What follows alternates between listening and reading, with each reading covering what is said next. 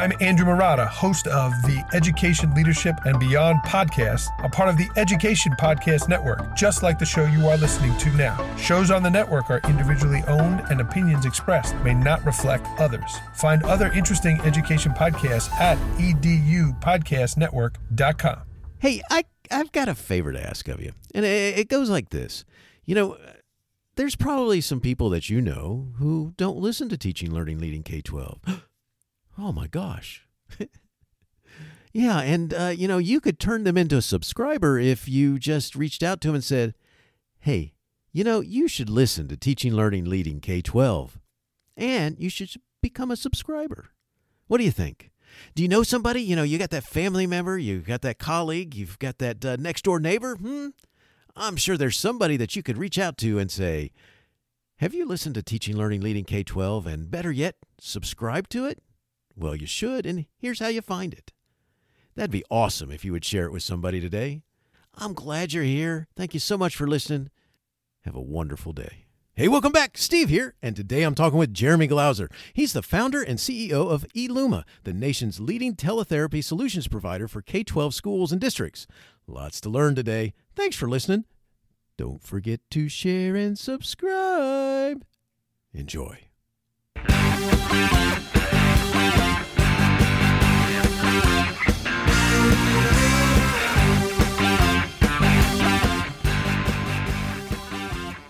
You are listening to Teaching, Learning, Leading K 12, a podcast for educators, helping you help kids achieve their dreams. And now here's Steve with this week's show. Jeremy Glauser is the founder and CEO of Eluma, with a background in education, an entrepreneurial spirit, and a passion for helping people in need, he founded Eluma to help solve the growing shortage problems in special education. In doing so, the company has become the nation's leading teletherapy solution provider for K 12 solutions and districts. To date, the company has provided nearly 1 million hours of therapy, speech, school psych, OT, PT, and mental health counseling services to over 16,000 students throughout the United States. He is experienced with high impact, accessible education using universal Universal Design for Learning, UDL, in fully online environments. On their website, on Eluma's website, you can find a lot of different information. And one of the things that I want to start with is this we believe blending online and on site therapy can tremendously increase the quality of therapy in your special education program, even to the tune of increasing productivity by 10 to 15%, connecting your students with specialized and credentialed therapists, and staffing with great precision. The districts we work with have realized thousands of dollars in savings, and we believe most districts have the same potential. We don't partner with districts who we don't know for a fact will benefit from online therapy services and our blended solutions. Eluma was founded as VST, Virtual Solutions for Therapy, by a group of therapists and software engineers in September 2011. Jeremy, I'm so glad to have you here. Say hi to everyone. Hello, everyone. It's a pleasure. Thanks so much for having me on. Well, I'm glad you're here. And the first thing I gotta I gotta make sure that we talk about is uh, simply this. We're talking about therapy delivered through an online solution. So before we get too much into it, I want you to explain a little bit about what Eluma is and what services you provide and such, and then we're going to talk about how it, you know, where it came from and all that. It's incredible, isn't it, to think that therapy could be done online through video conferencing even a decade ago was almost unfathomable, and it's become a lot more ubiquitous now with um, COVID and and the pandemic happening. But we do speech, language, occupational therapy, mental health counseling, school psychology. And there are a lot of assessments that we can do online as well.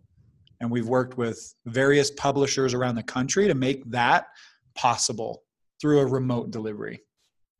Excellent. So, you know what, you know, one of the things that, uh, and like I said, it's this is where it really sparks my curiosity as as, yeah. as I uh, you guys uh, as we were talking, and uh, I was talking with uh, um, other staff members from from uh, from Eluma, the uh, one of the things that um, I discovered was that it, it's it's pretty cool because at first I have a lot of a lot a lot of questions, which yeah, most of us do. Which how this could happen. But before we get to those questions, you know, where did the inspiration for Eluma come from? I mean, it started as Virtual Solutions for Therapy in 2011. Can you talk us through its development from an idea to an actual viable company?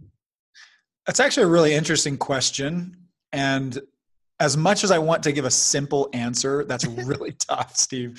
I think it goes back to how I was raised. My mom was an educator in the classroom and she taught kids who were underserved or underprivileged. And that instilled in me, I think, a desire to do something more than just create a widget or or serve other shareholders, but to really build something that would be mission driven. And back in 2011, I was working with a speech scientist, Dr. Fletcher, Sam Fletcher, on a device called the palatometer. It's a really interesting device. And the way that it works is you wear an Invisalign type mouthpiece that is equipped with electrodes. And as you're speaking, your tongue to palate, uh, excuse me, your tongue to palate contact shows up on the computer screen. And for anyone who understands or knows uh, about speech and language issues, most of it originates from auditory issues or uh, auditory suppression, uh, whatever that might mean for the, the person. And being able to show people visually what their tongue to palate contact is doing was really helping remediate these problems a lot faster.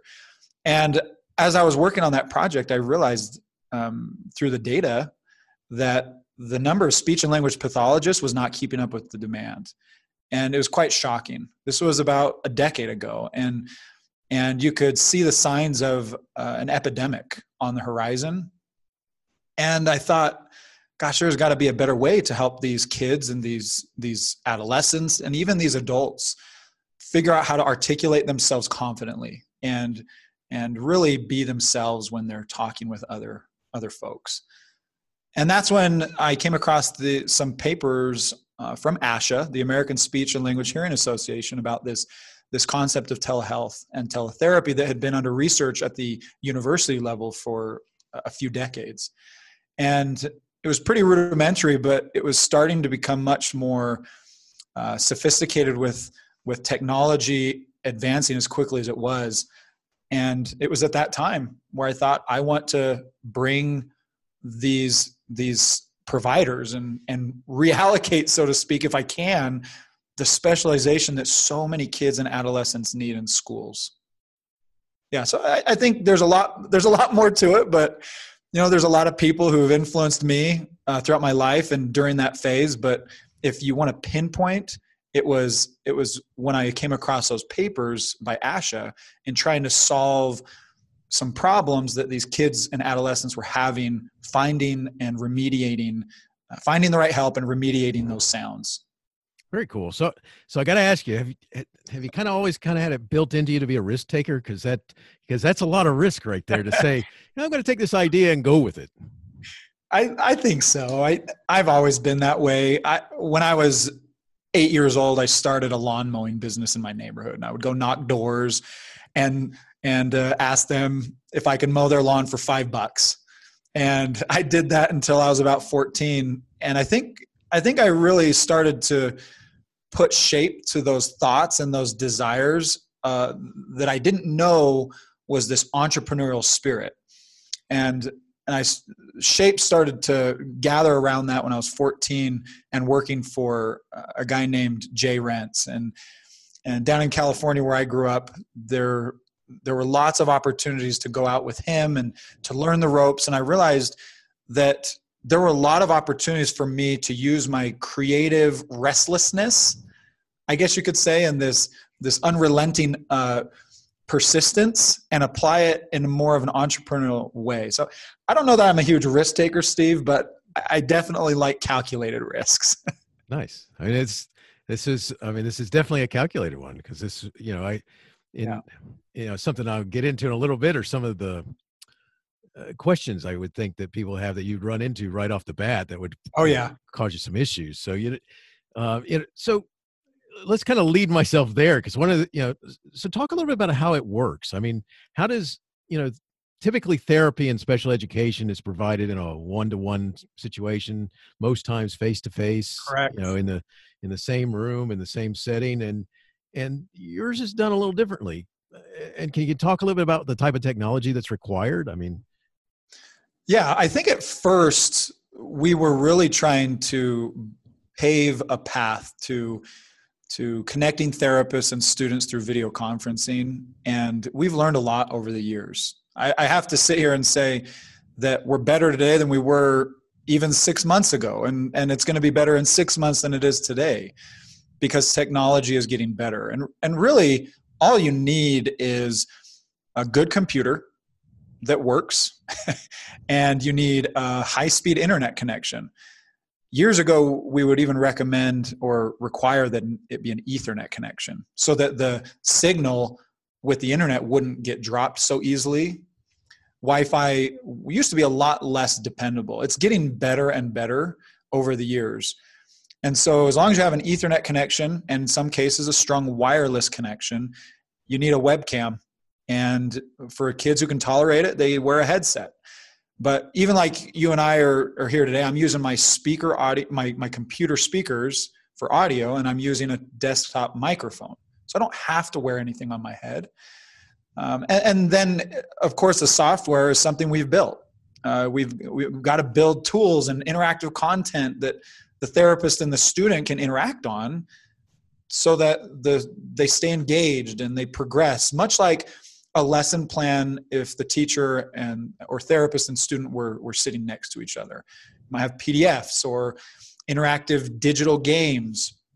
Uh, we can share iphone and ipad apps and interact on those kinds of activities. And so the the critical component here though is is the live face to face interaction. It's not asynchronous. The therapist and the student are interacting in live real time So we're not just putting kids in front of some program and hoping that they they do well. You're right. I, I'm not going to risk on that one. I'll take risks in my own life, Steve, but not on that one. Good. and so yeah, it's it's really a therapist who's trained and credentialed, who's guiding it live, synchronous with the interactive video and, and content tools we we are creating.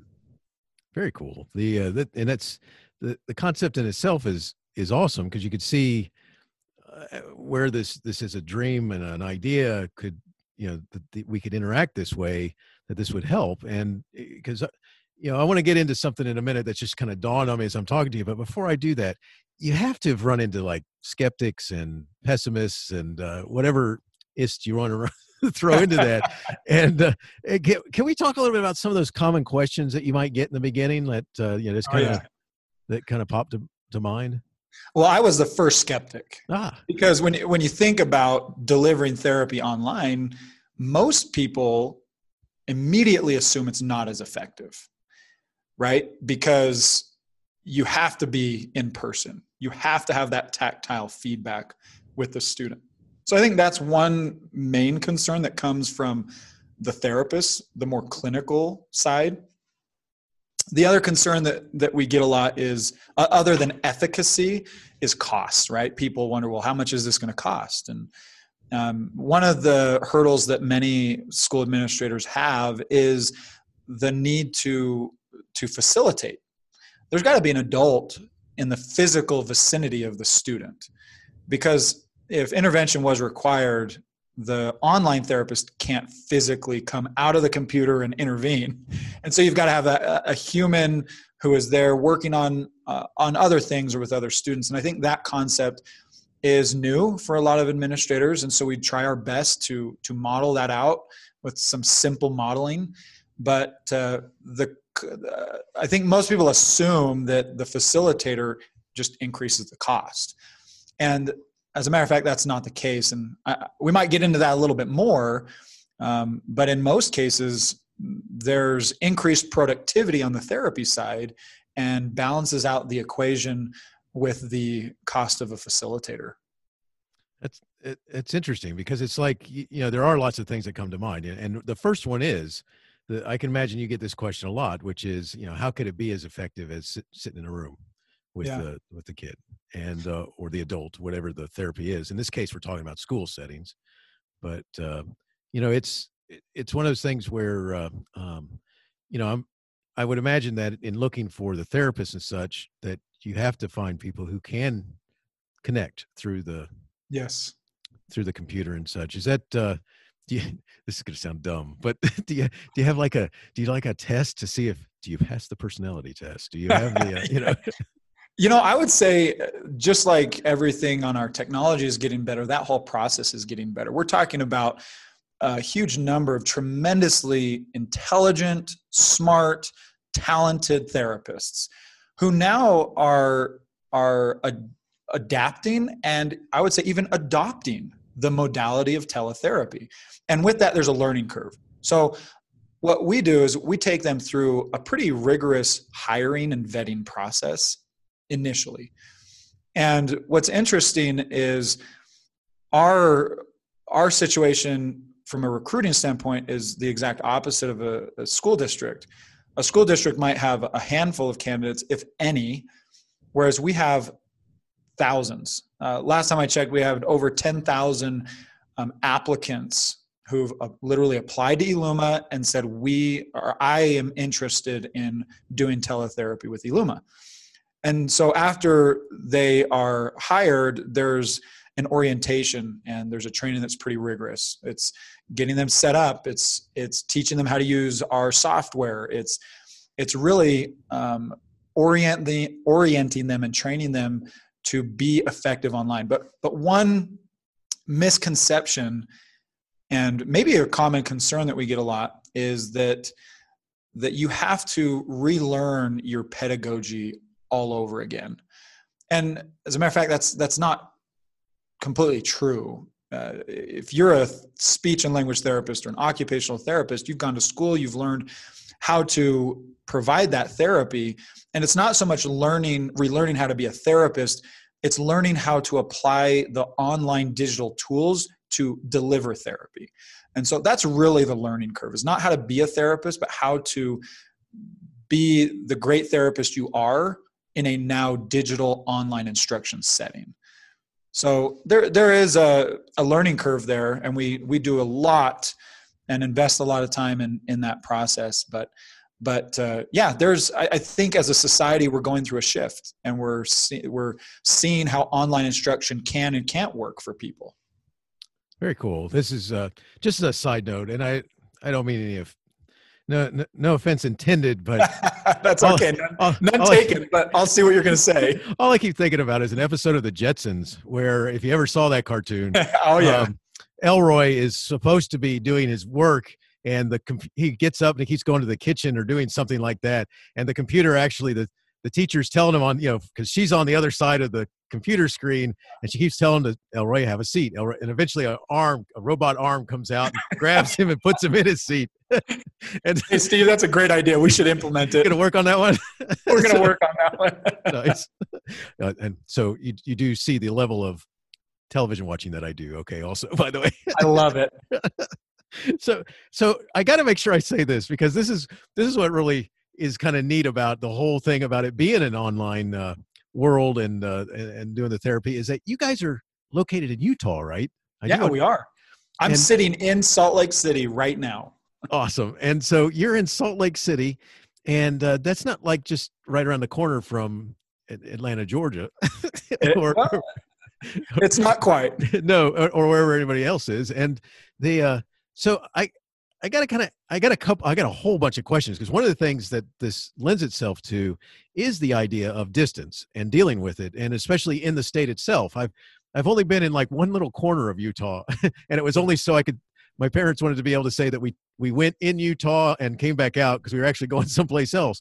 But from what I know about it, there are long distances between some of the communities um, in, in the ruralness. And where I work in South Georgia, um, there are there's large distances between the communities. Like it's the closest one um, to me is the one I'm located in. But then after that, I got a couple of them that are um, 30 miles, 40 miles, and then one's like 55 miles away one way. And they uh, and and so something like this, what's cool is that it, it lends itself that idea of the distance between communities and such, where in our areas we you know we have a lot of people that they these therapists they drive between these communities to see the students and yes. and uh, so where do your where do your therapists come from i mean do they come from all over do they just come from utah and you just got you know have like a hotbed of, of therapy therapy going on there or? And uh, that would be nice. Utah does have three really good universities with speech and language pathology programs, but uh, you know there are lots of great um, OT programs and mental health programs, school psychology programs in in many areas of the country. And what's interesting is you'll find places like Missouri, for example, or Utah, or even areas of Pennsylvania and the Northeast where there's a high concentration of programs or there's a high concentration of therapists for any number of reasons. They they want to stay where they are from and remain where they're from. They want to stay in a big city. And so there are places in this country that are not experiencing a shortage of therapists. But the shortage of therapists transcends rural communities now. Uh, originally, 10 years ago, it, it was really hitting the rural communities hard. And that was the low hanging fruit, who we were going to go and help. And we have helped tremendously. But now we're in 33 different states and we have served just over 16,000 students and we're growing really rapidly and part of it is the fact that that there is this growing shortage. So we find a lot of therapists coming out of ohio. We find a lot of therapists coming out of california out of new york out of the east coast where there's a high concentration of universities. And and so i would say the therapists come from all over the place. But one thing is for sure teletherapy is their new frontier. And it, it stems from many reasons, whether it's a lifestyle choice or they're just, they, they want to work part time and this is the best way to do so. There's flexibilities there. You know, and I'm not suggesting that all therapists do this, but but but uh, I know of a few therapists who want to travel a little bit, and so they they work while they travel and so it's it's a really interesting evolution that we've seen as teletherapy is not only solving problems but it's opening up new avenues that none of us could have expected i'm amazed at at what therapists and schools come up with as we apply this model uh, in, in, these in these school areas and in these settings. That's it's so interesting because this is like um you know and you, you touched on something just a second ago that i gotta make sure i go back to real quick so so for the most part is, is your stat they are they doing this part-time? They do this and they do something else? Or are some of them full-time and i mean or is it just it's a great question. I would say a majority of them are not full-time. But yeah there are lots who are full-time. And it's really dependent on their life circumstances and their preferences and, and what they're looking for. But uh, yeah, it, it lends itself to all kinds, which is pretty incredible. We have a very diverse uh, team of clinicians. Very cool. The uh, so, do you have any any areas of the of the country where you have more therapists than others? That's a good question. I have to go back and, and look that up, but I, uh, I as far as where they live versus where they practice, yes, um, we do find uh, a high number of therapists coming out of the coastal regions. So, you know, probably more on the East Coast than the West Coast, but the West Coast, we definitely have more there than we do in the Midwest. Gotcha. Very cool. I, I know on your website it says, I, I believe that I, I'm quoting it right, that it says that you're in 33 states. Correct. Yes. Very cool. So, uh, so neat stuff. So, yeah, I do want to kind of go back to that concept though about the the distance and ruralness because that's one of the things that's cool about this. And and by the way, just I I got to make sure that I say this. No one's paid me to ask these questions or to talk to Jeremy. So, uh, this is not a paid info commercial for everyone listening. This is my curiosity and us talking, and uh, that's led led to this. So, uh, well, I think what brought us together originally is is that we're both fans of uh, you know Buzz Lightyear, yes, Batman. I think I showed you my my my Batman wallet. We we just are lovers of the arts, right, Steve? very much so, very much so, Jeremy. I like that. I like that, and it you know it it is cool because I and uh, so I, I had to make sure I say that before people start wondering if I'm going down this path here that I'm going to throw a set of Ginsu knives or something. But you know, it's it's like it.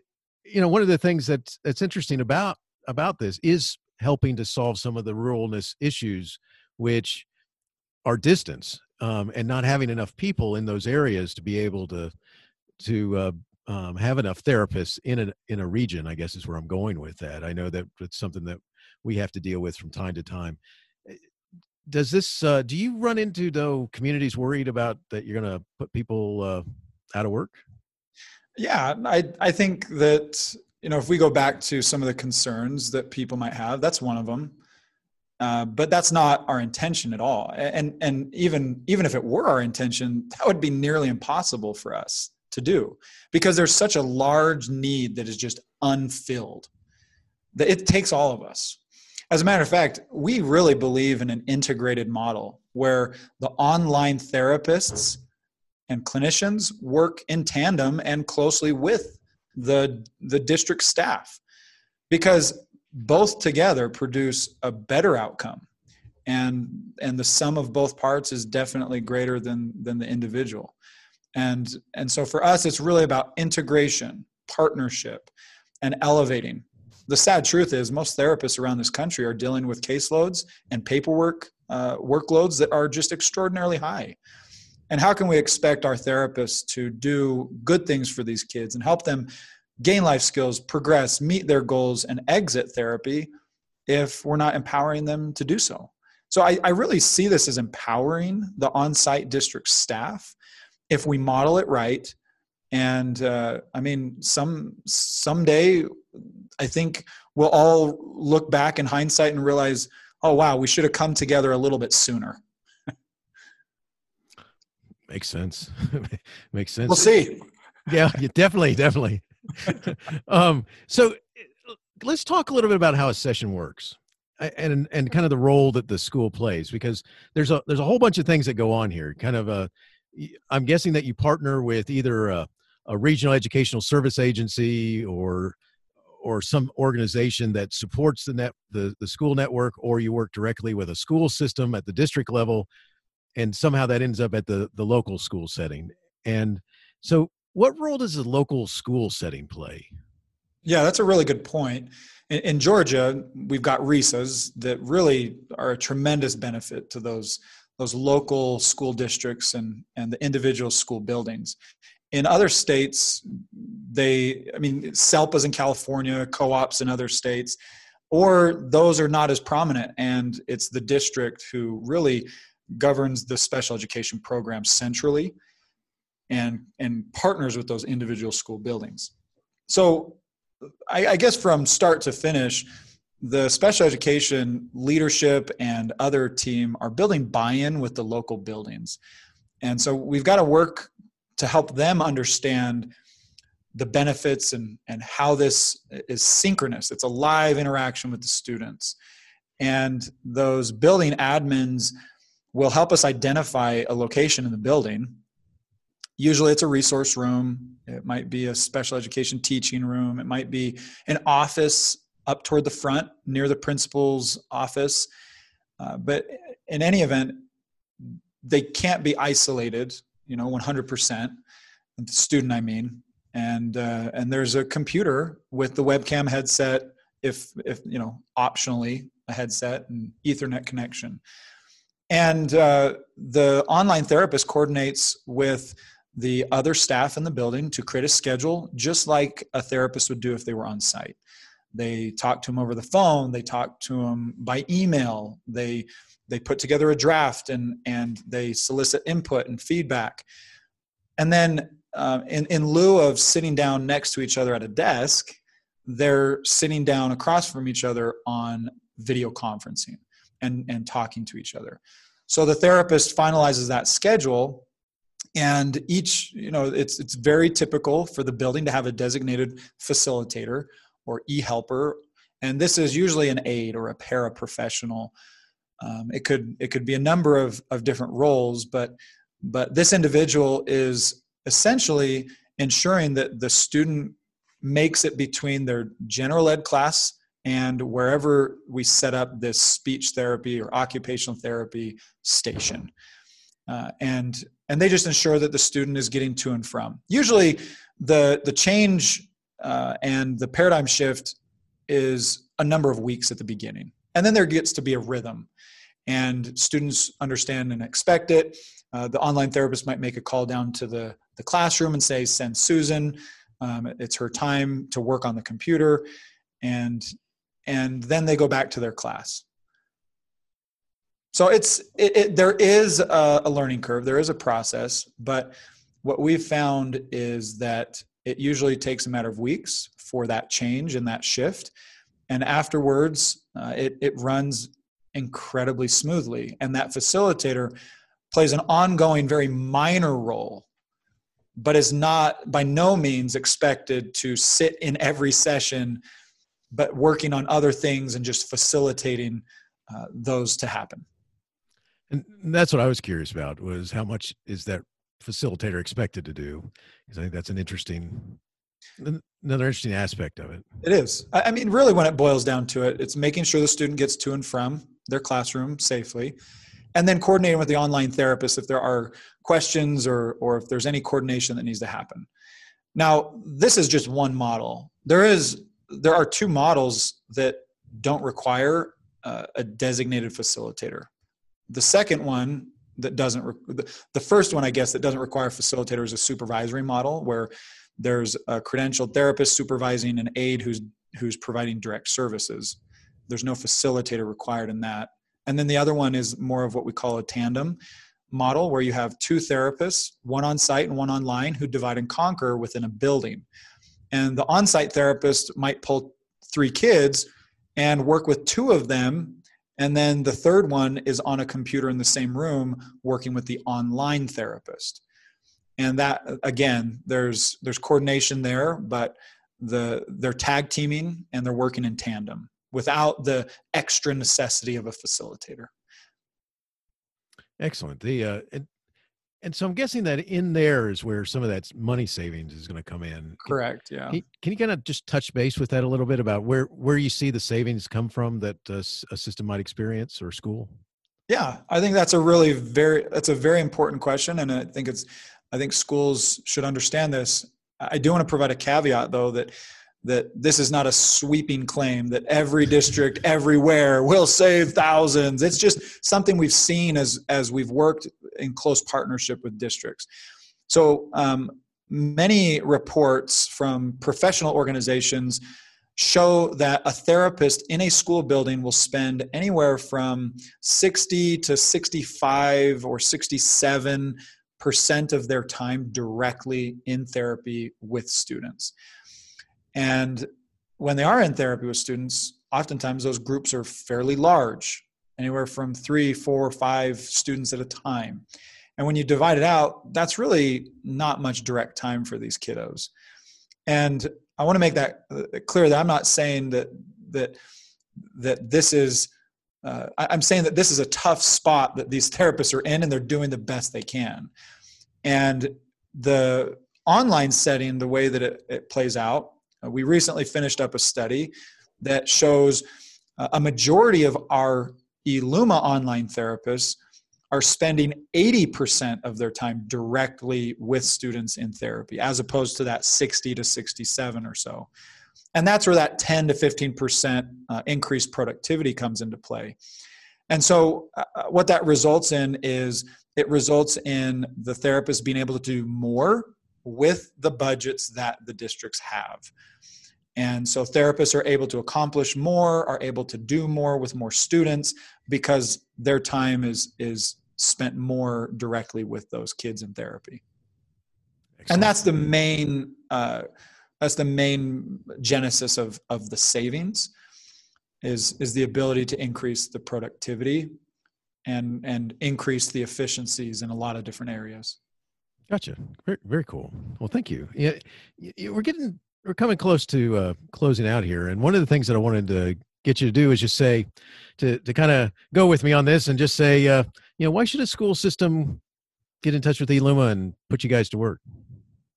You know, I think having a conversation is always worthwhile, and I think that that uh, there's always value from building a relationship and having a conversation but the main reason that that I think we should talk is is because there are ways to innovate, especially at this time where we're in the midst of a of uncertainty and a pandemic. Let us at least consult with you and help you create some plans. The other thing is we're real great people And I, I know you're to like talking with us. We're to be honest. We're to be transparent and, and we're to help you out. How's that, Steve? That's awesome. That's awesome, Jeremy. and I can attest they are great people. They're fun to talk to. So uh, they're fun to talk to. So uh, good stuff. So I love it. Yeah. So as as we're uh, coming to a close, you know, if someone wanted to connect further with you and learn more about Eluma, Jeremy, where would you send them? You know, you can go to elumatherapy.com. That's our website, and you can contact us through that form. Um, or you can email me directly. I'm going to give you my email. Send me a message and get in touch. It's J Glauser. My last name is spelled G L A U S E R at elumatherapy.com. That's E L U M A therapy.com. Look forward to connecting. Excellent. And I will put the website and your email address in the show notes so that they can find it there uh, easily once. Uh, um, so if they're driving or doing whatever, they don't have to pull yeah, over avoid or that. avoid that type of situation. And uh, but it'll be there for them to get. So awesome. Thanks for giving them your uh, email. That's that's great. I appreciate that. So so I have two questions, Jeremy, and they and they go like this. And uh, the first one is when things get difficult or there are too many issues all coming at once and you kind of want to quit. How do you overcome those feelings and keep going? You know, Steve, this is a, I've been thinking about this a lot because it's inevitable. Life is challenging. Um, it's exhilarating. It's exciting. It's, it's joyful. But, uh, you know, I specifically talking about Eluma, it has been a roller coaster.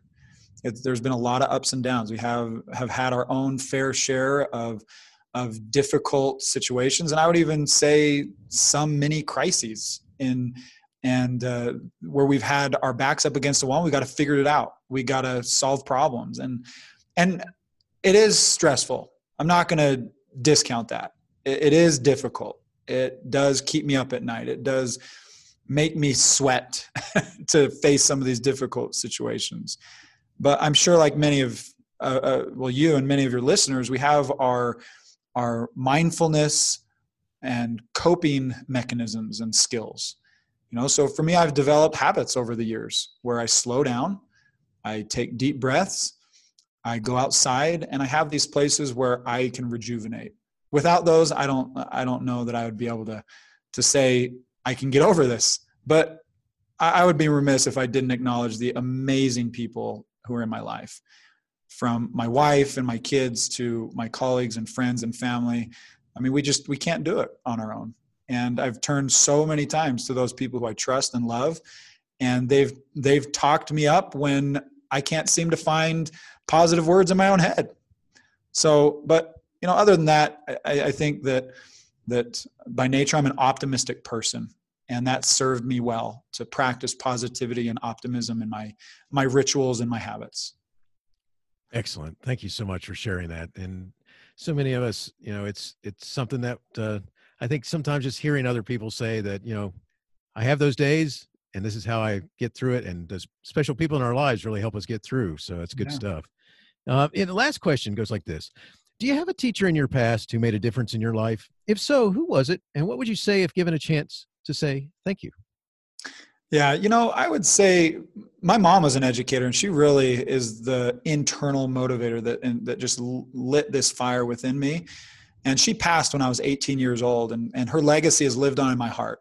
So I'd be remiss if I didn't acknowledge that she is the most influential educator in my entire life.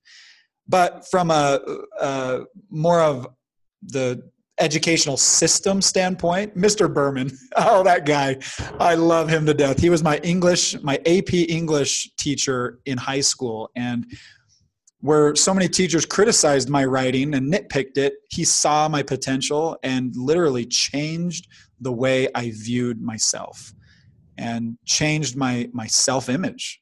And he was just, he, he was, uh, I don't think he would know it, but he was a huge inspiration. And he was very authentic and real and that that changed my life steve very cool very cool that's uh you know it's the it's so neat to hear hear stories like that because uh you know it's uh sometimes the teachers don't realize the impact they have and uh appreciate you sharing that's good stuff so well, thank you so uh, thank you so much, Jeremy, for talking with me today. Um, I wish you the best with Eluma. You know, teletherapy is an awesome concept. I appreciate you sharing everything with us and wishing the best in all you do. I wish you well and all your listeners. Thanks for having me, Steve. Teaching Learning Leading K 12 is excited to be a member of Voice Ed Radio. Voice Ed Radio, your voice is right here. Teaching Learning Leading K 12 is a proud member of the Education Podcast Network. Podcasts for educators, podcasts by educators.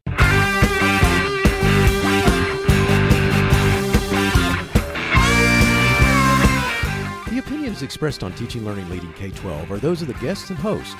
Teaching Learning Leading K 12 is intended to share ideas, advice, and suggestions for classroom teachers and school administrators.